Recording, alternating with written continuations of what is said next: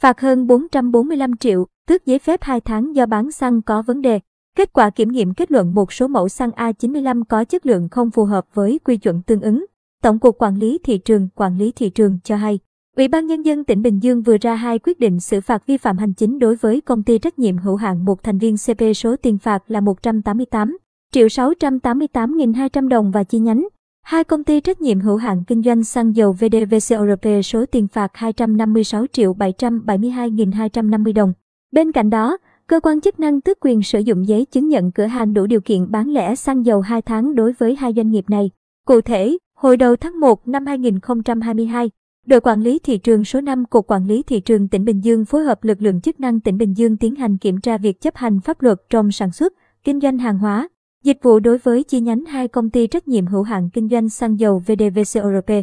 Qua kiểm tra, đội quản lý thị trường số 5 tiến hành test nhanh một mẫu xăng A95, kết quả có trị số ốc tan là 93.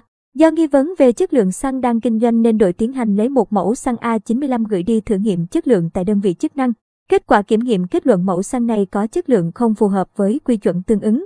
Tiếp đến ngày 25 tháng 1, đội quản lý thị trường số 5 tiếp tục chủ trì phối hợp cùng lực lượng chức năng tỉnh Bình Dương kiểm tra việc chấp hành pháp luật trong sản xuất, kinh doanh hàng hóa, dịch vụ đối với công ty trách nhiệm hữu hạn một thành viên CP. Tại thời điểm kiểm tra, đội quản lý thị trường số 5 tiến hành test nhanh một mẫu xăng A95. Kết quả có trị số ốc tan là 91,6 và một mẫu xăng E5, kết quả có trị số ốc tan là 92,9. Do nghi vấn về chất lượng xăng A95 đang kinh doanh nên đội tiến hành lấy một mẫu gửi đi thử nghiệm chất lượng tại đơn vị chức năng. Kết quả kiểm nghiệm kết luận mẫu xăng này có chất lượng không phù hợp với quy chuẩn tương ứng.